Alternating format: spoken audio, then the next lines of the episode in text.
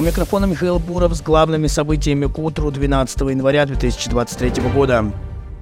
В России уже весной в армию начнут призывать людей в возрасте от восемнадцати до тридцати лет, сообщил глава Комитета Госдумы по обороне Андрей Гартаполов. Переход на минимальный призывной возраст в двадцать один год займет длительное время.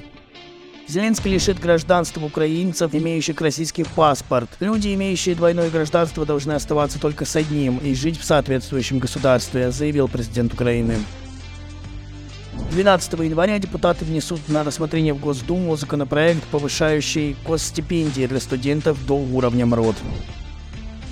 После продолжительной болезни умер первый президент Республики Башкортостан Муртаза Рахимов.